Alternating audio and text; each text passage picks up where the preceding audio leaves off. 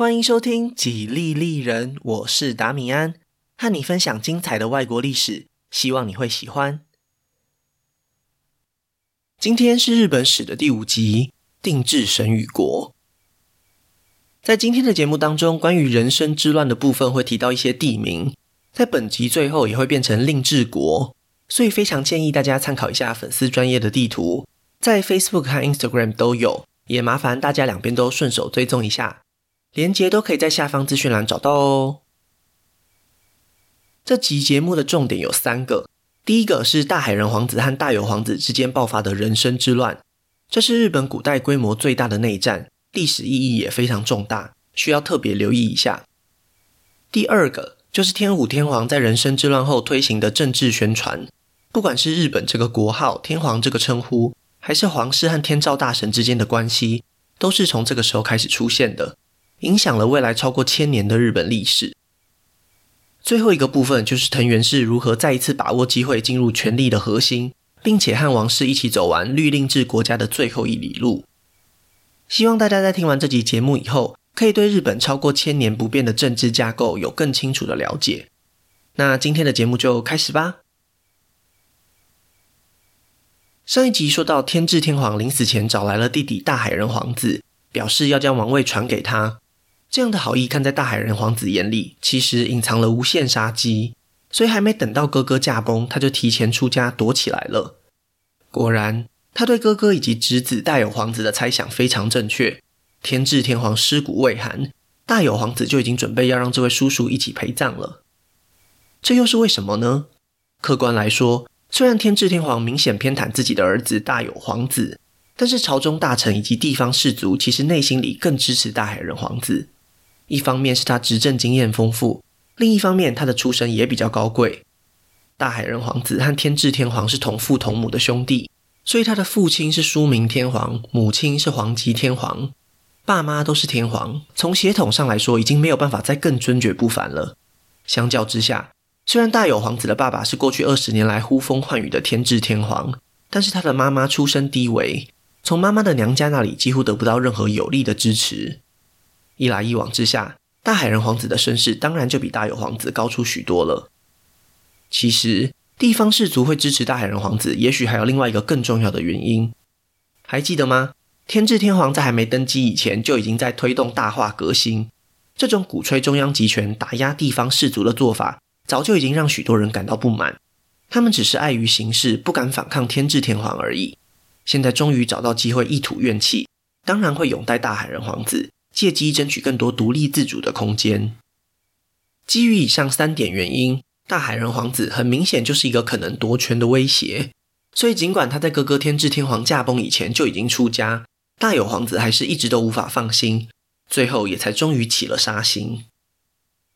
有句话是这么说的：“机会是留给准备好的人。”天智天皇之所以在晚年任命大友皇子成为太政大臣，就是希望他可以提前做好准备。只可惜，这位老爸还等不到儿子把位子坐热，就早一步归天了。在仓促之下，大友皇子也只好硬着头皮和叔叔撕破脸了。另一边，大海人皇子在出家的这几个月里也没有闲着，他老早就已经联络好其他实力强大的地方士族，万事俱备，只欠东风。现在就等年轻气盛的侄子掉入陷阱了。在沉寂了几个月后，大友皇子终于展开行动了。他向近畿地区周围的官员下达命令，请他们立刻开始集结壮丁。虽然名义上是说要替天智天皇修建皇陵，但是却又叫这些壮丁们带上武器。很明显，真正的目标其实就是位于吉野的大海人皇子。在接获手下传回来的情报以后，大海人皇子再也没有办法静下心来念经了。现在已经大难临头，难不成真的要求佛祖保佑吗？当然是脚底抹油，赶快溜之大吉了。于是他连夜带着妻子往东北方的美浓逃去。等到大友皇子发现时，这位狡诈的叔叔早就不知去向。这时候大友皇子才明白，原来自己的一时冲动已经打草惊蛇，现在也只能正面对决了。大海人皇子这几十年来跟着哥哥在政坛打滚的经验也不是白混的，他老早就已经想好最坏的情况是什么。倘若最后叔侄真的要动刀动枪，那他也不是吃素的。或者更准确地说，也许这才是他真正想要的结果。就在他连夜逃亡的同时，他也派出了自己的手下传达命令，立刻封锁位于晋江首都周围的交通要道，确保大有皇子不会得到来自其他氏族的军事支援。这一步棋下的实在太过巧妙。本来大有皇子以为，就算打起来，战场也会是在吉野飞鸟地区附近，所以晋江周围并没有部署太多兵力。如今被大海人皇子抢得先机，接下来的任何讯息和命令都会很难传递出去。当然，集结军队的情况也就会非常不理想。冲突才刚爆发没多久，大有皇子其实就已经陷入了无形的劣势当中。在这种双方都有正统王族资格的内战当中，最重要的就是开局的气势，因为一旦出现不利的征兆，就连原本愿意支持的盟友都有可能动摇，更何况是一开始就打算先观望的墙头草们。当大有皇子无法顺利集结军队的消息传出来以后，位于飞鸟地区的大半市立刻就表态效忠大海人皇子，用不了多久的时间就已经控制了飞鸟宫。虽然追随大有皇子的士兵们都拼死奋战，但是大海人皇子非常明白飞鸟地区的重要性。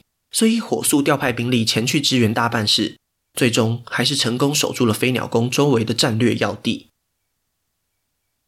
在这种情况下，东方的氏族几乎都投奔了大海人皇子帐下，大有皇子也只能期待来自西方的援军了。虽然几个礼拜前使者就已经出发，但是整个过程非常不顺利。位于九州的地方官员竟然一口回绝了出兵的要求，而且还相当理直气壮地表示。他们的任务是要防范外国军队入侵，实在难以抽身。这样的回答摆明了就是不想被卷入这场王室的纠纷里。反正你们叔侄俩打完之后，看谁成功登上王位，我就听谁的。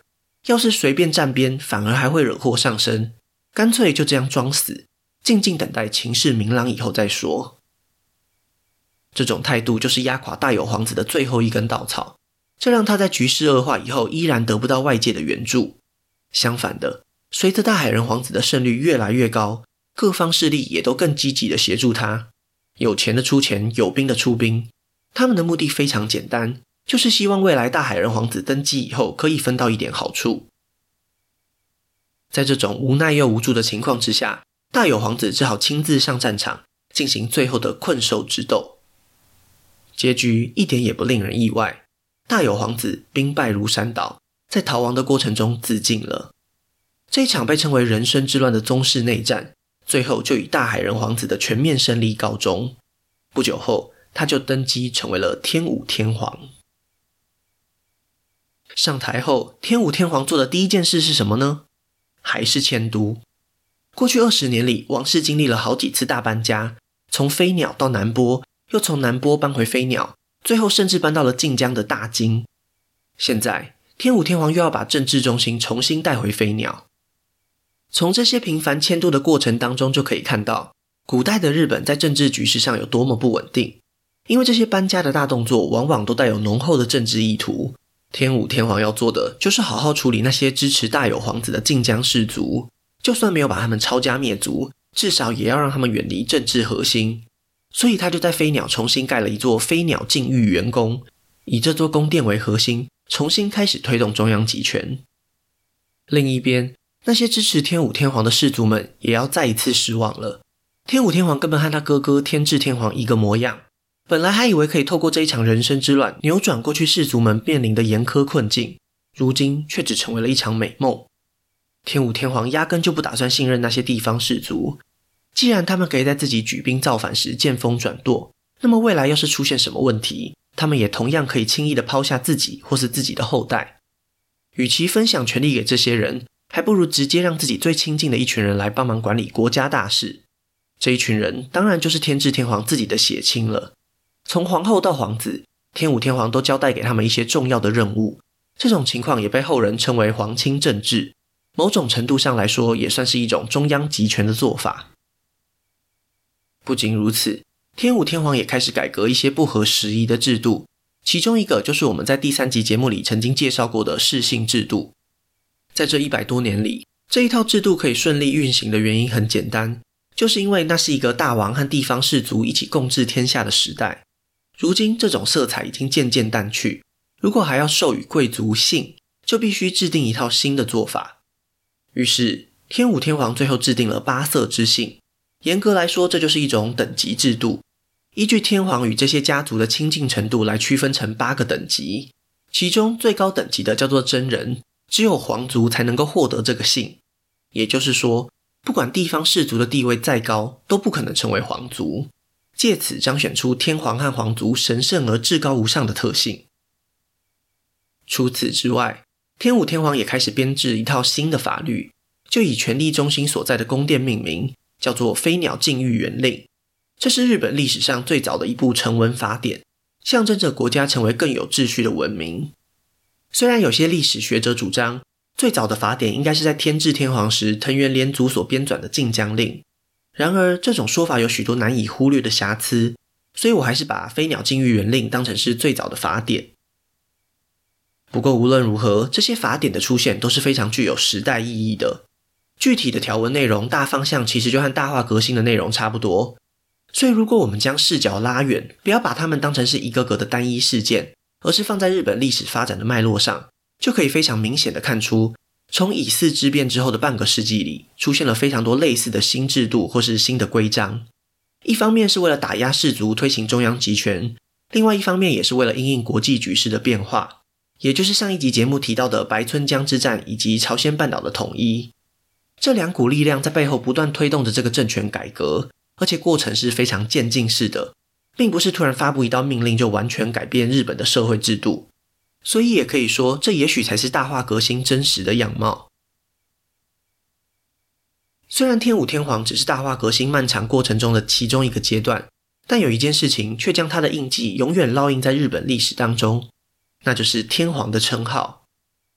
之前在节目里和大家说明过，天皇这个称号一直到七世纪末才开始使用，所以在天武天皇以前的任何一位统治者，实际上都不能够确定他们已经真的被称为天皇。不管是在民间还是在朝廷里，他们都应该被称为大王。只是为了节目还有大家理解的方便，所以才先把他们称为天皇。所以严格上来说，天武天皇才是真正第一位使用这个称号的统治者。甚至在他驾崩后的一段时间里，政府文件里提到的“天皇”两个字，就是专门用来称呼天武天皇这一个人而已。那又为什么他会特别获得人们的尊崇呢？几乎可以肯定，这和人生之乱有非常大的关系。本来他还是大海人皇子时，他的血统就已经非常尊贵。之后在和大友皇子对决的过程之中，更是完成了常人难以达到的成就。一位已经出家离开宫廷的大叔。竟然可以扭转局面，击败本应掌握所有优势的大友皇子，看在一般民众眼里，这一定是获得了神的庇佑。当然，从本集节目的描述当中，我们可以推论，这其实是和政治局势以及他个人的决策布局有关。但是在天武天皇自己本人推动的政治宣传之下，他会获得胜利，只有一个原因，那就是他才是受到天照大神眷顾的正统血脉。在壬生之乱期间。根据日本史书的记载，天武天皇曾经朝向远方的伊势神宫摇拜，祈求天照大神能够保佑他获得胜利。不管这件事情是否为真，天武天皇都从这种说法当中找到了可以利用的价值。王族和一世神宫之间其实一直都有往来，毕竟当时在统治阶层当中还是同时采纳了佛教和神道教的信仰。只不过在天武天皇登基以后，可以明显的发现。天照大神的地位突然扶摇直上，取得了至高无上的荣誉地位。后来的日本神话以及天皇血缘的追认，也都是从这一刻开始的。更准确的说，是天武天皇在政治上的成功以及他个人的魅力，掀起了一股创造传统的巨浪。这些传统并不是根源自远古时代，而是在当时精心设计以后再往前追认。天皇的祖先就这样成为了天照大神。那么当然，天皇本人也就会获得接近神明的地位。为了达到这个目的，天武天皇在传统中加入了新的元素，像是在祈求丰收的新长祭当中，加上了更多服装和礼仪的要求，创造出了大长祭，将原本受神道教众神委托成为统治者的过程，转变为继承天照大神的过程，和众神明变成了平起平坐的姿态。这一套仪式的意义。就是在强调天皇继位以后会成为半人半神的存在，所以在第二次世界大战结束以前，无论天皇如何潦倒，如何在权力上被架空，他们的身份地位始终和握有实权的大臣和将军不同，根本的原因就是这种带有神秘色彩的宗教地位，也就是被全体国民视为现人神的这种共识。那么，该如何打造这种共识呢？方法其实也很简单。虽然天武天皇绝对没有看过乔治·欧威尔的小说《一九八四》，但是他非常明白，谁掌握了过去，谁就掌握未来。他要做的就是自己创造一套属于大和民族的历史，透过历史来影响整个社会对统治者的看法。在天武天皇登基以后，他就立刻下令让人开始收集各方资料，编纂日本最早的两本史书。也就是之前和大家提过的《古事记》以及《日本书纪》，虽然一直要到四十年后这两本著作才真正问世，不过大多数的资料确实是从天武天皇才开始有系统的整理。在这边也稍微暂停一下，来讨论《日本书记》当中关于飞鸟时代的记录。上一集也有提过，《日本书记》当中有非常明显的政治立场。举例来说，苏我氏专权的情况可能被严重的夸大，甚至从未发生。那些所谓僭越王权的嚣张行径模式都非常固定，就是自以为可以取代王族，完全呼应了后来中大兄皇子诛杀苏我陆路时的说法。如果考虑到编写这些历史的人就是王族以及藤原氏，那么在描述乙巳之变的文字当中，他们当然很有动机去丑化政敌，借此正当化自己在政治斗争当中的行为。另外，在本集节目前半部分关于壬生之乱的记录当中，也可以看到类似的痕迹，像是大友皇子为何没有在晋江登基成为天皇，而是以大友皇子的身份和大海人皇子竞争？这非常有可能就是天武天皇为了强调自己夺权的正当性，才抹除掉这些记录的。而且在人生之乱的过程中，天武天皇其实很有可能早就预谋要夺权，但是在日本书记当中，却把他形塑成一种受害者的形象，好像他是被大友皇子逼得造反一样。这一切都表明了，打从一开始，日本书记就是为了政治目的服务的一套史书。在研究日本古代历史时，一定要将这件事情放在心上。至于关于神话的部分，就先卖个关子，留到下一集再一起补充介绍了。在一步步打造完自己的统治权威以后，天武天皇在晚年时也开始担心接班的问题。他非常清楚，皇亲政治虽然比氏族更值得信赖。但是，一旦碰上继承问题，权力就有可能会破坏亲情，甚至引发骨肉相残的悲剧。这非常容易理解，因为他自己当年就是这么干的。为了避免同样的情形在自己的下一代上演，他找来了众多皇子们，要求他们一起立下誓言，永远不会和自己的兄弟反目成仇。这样的做法效果如何呢？其实稍微停下来想一下就知道，这种想法是非常天真的。就算发了誓，那又如何？权力对一个人的影响力实在太大了，更何况他本人推行的皇亲政治，老早就把权力分给了各位皇子，手握实权的他们，人人都有机会。就算最后再次同室操戈，也一点都不令人意外。不过，还没等到这些皇子行动，皇后就先出手了。西元六八六年，天武天皇驾崩。由于他并没有在生前指定继承人，所以一时之间宫廷内暗潮汹涌。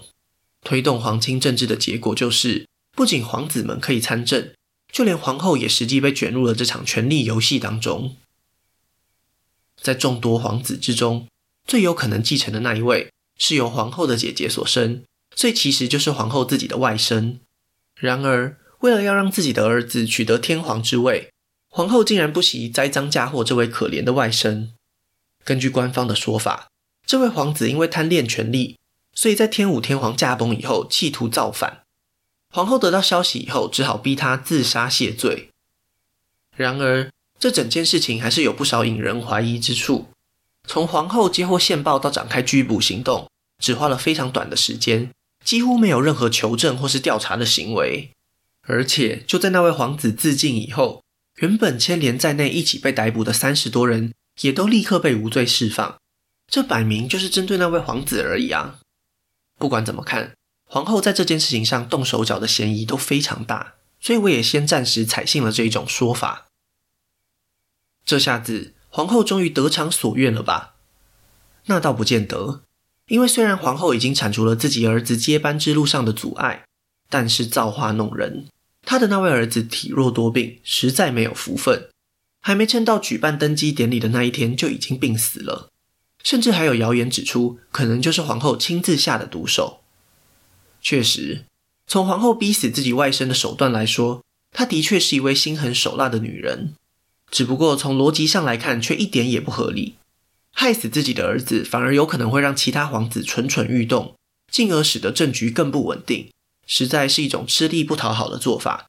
所以我比较倾向皇子真的是病死的这种说法。无论如何，接班的问题还是必须面对。皇后的目标只有一个，那就是确保自己的血脉可以一代接着一代成为天皇。但是他的儿子在病逝时才年方二十八，最大的孙子也才七岁，根本就没有能力处理朝政。那又该如何是好呢？一旦让其他皇子夺去天皇之位，要再传回来皇后自己的血脉，就不是那么容易了。所以为了避免这种情况发生，皇后决定。干脆就仿效推古天皇和皇极天皇吧，他们两位都是在身为天皇的丈夫死后自己接班成为天皇的。更何况自己在天武天皇还活着的时候就已经开始参与政治，相对之下应该又更轻松一点。这一次，女天皇终于不再是外戚氏族推派出来的傀儡，而是可以根据自己的意志推行政策的掌权者，被后人们称为持统天皇。值得一提的是，就在持统天皇登基的西元六九零年，位于日本西边的唐帝国也发生了类似的事件。一位入宫多年、侍奉两代皇帝的奇女子，竟然就这样一步步走上了权力的巅峰，成为了中国历史唯一的一位女皇帝，也就是大家非常熟悉的武则天。虽然这两位女性统治者之间并没有直接的关联，但是这种惊人的巧合还是非常耐人寻味。在登基以后，持统天皇也扛下了他应该负起的责任，虽然他真正统治的时间只有七年而已，但是他也非常务实地完成了天武天皇留下来的政治遗产，其中有两项特别重要。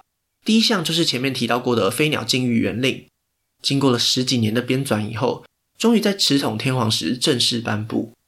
第二项则是一座新式的都城，位于飞鸟宫西北方的藤原京。这座藤原京其实早在天武天皇时就已经开始规划，只不过一直等到持统天皇时才兴建完工。当然，也就是在这个时候才迁都的。藤原京的特别之处在于，这是一座完全仿效唐帝国都市设计的首都，有着非常整齐的棋盘方格式结构。虽然大家一讲到唐朝风格的日本都市，最先想到的会是平安京，也就是后来的京都。不过，最早使用这种设计的其实就是藤原京。在兴建成功以后，也成为了未来几座日本都市优秀的模板。那么，在完成了这两项重大政绩以后，持统天皇又做了什么呢？在西元六九七年，他毅然决然地宣布退位。前面也提过，他就任天皇的目的只是替孙子卡位而已，所以本来就只是一个过渡性的角色。如今孙子已经即将度过十五岁生日，也是时候该将天皇之位传给他了。虽然这位孙子年纪尚轻，但是这么做比较保险一点。不然，要是持统天皇自己发生什么意外，势必又将掀起一场腥风血雨。不过，值得注意的是，持统天皇的退位其实是一种退而不隐的方式。虽然在名义上他已经不再是天皇了，但是在名分上他依然是天皇的祖母。这么多年的统治经验也一样可以派上用场，所以等于是祖孙俩一起共同治理这个国家。这样的想法虽然持统天皇自己很满意，但是真正要将它付诸实现，还要面对很大的阻力。因为其实天智天皇的皇子还真不少，所以朝中大臣也各自都有支持的对象，不肯轻易向持统天皇妥协。面对这种情况，持统天皇不得不舍弃掉天武天皇一手打造的皇亲统治，又重新要从大臣之中寻求协助。那么是哪一位手下可以脱颖而出，获得持统天皇的青睐呢？他的名字叫做藤原不比等，你猜的没错，他的爸爸就是在上一集节目里扮演关键角色的藤原连族。藤原氏作为天智天皇的心腹，原本在乙巳之变后就已经晋升为王族最信任的氏族。然而，在藤原连族过世的当下，藤原不比等才不过十岁而已，并没有办法实际参与政治。三年之后，又碰上了人生之乱，藤原氏非常不幸地站错边了。这件事情也很合理，毕竟天智天皇本人是希望传位给大友皇子的，所以忠心耿耿的藤原氏当然也会支持这个决定。后来发生的事情大家也都知道了，在大友皇子战败后，藤原氏也面临了被清算的风险。幸好天武天皇念在他们这一家对王权集中有贡献，并没有赶尽杀绝，只是冷落他们而已。所以到了持统天皇执政时，藤原不比等正好就是一位满腔热血、准备施展抱负的有为青年。他非常敏锐地察觉到持统天皇想要传位给孙子的心意，所以就决定大胆豪赌，在朝堂之上独排众议，力挺皇孙，也就是后来的文武天皇继位。果然，持统天皇听的是龙心大悦，决定再次重用藤原氏的力量。这一个关键的决定，让藤原氏获得了再次昌盛的机会，一夕之间又重新回到了统治集团的核心当中。藤原不比等不仅立刻就取得了重要的职位，还获得许可将女儿嫁给了文武天皇。这可是比什么大臣的职位都还要来得更重要的恩宠啊！因为官位只是一时的，但是和王室的血脉相连，就有机会在未来确保好几代人的政治地位，可以说是比中乐透还要值得庆祝。而且更幸运的是，这位来自藤原家的女儿肚皮也非常争气，婚后不久就替文武天皇生下一位男丁。当然。整个藤原氏也都一起跟着鸡犬升天了。对持统天皇来说，这样的结果他非常满意，因为这位年幼的皇曾孙同时继承了自己和藤原氏的血脉，等于是把双方的利益紧密的结合在一起。如果未来有人想要威胁这位皇曾孙的继承权，那么藤原氏一定会义无反顾的跳出来维护，非常大幅度的降低了风险。只不过他没想到的是，在多年以后。藤原氏也走上了当年苏我氏的那一条道路。不管怎么说，在持统天皇还在世的时候，并没有亲眼看到这样的结局。相反的，在他眼里，藤原不比等还是一位不可多得的人才。在获得皇室的青睐以后，藤原不比等也没有让他们失望。他一边搞定了躁动不安的其他皇子，一边又再一次展开了政治体制的改革，而且一样是往中央集权的方向前进。也就是前面提到过大化革新的延续，具体来说又是哪些内容呢？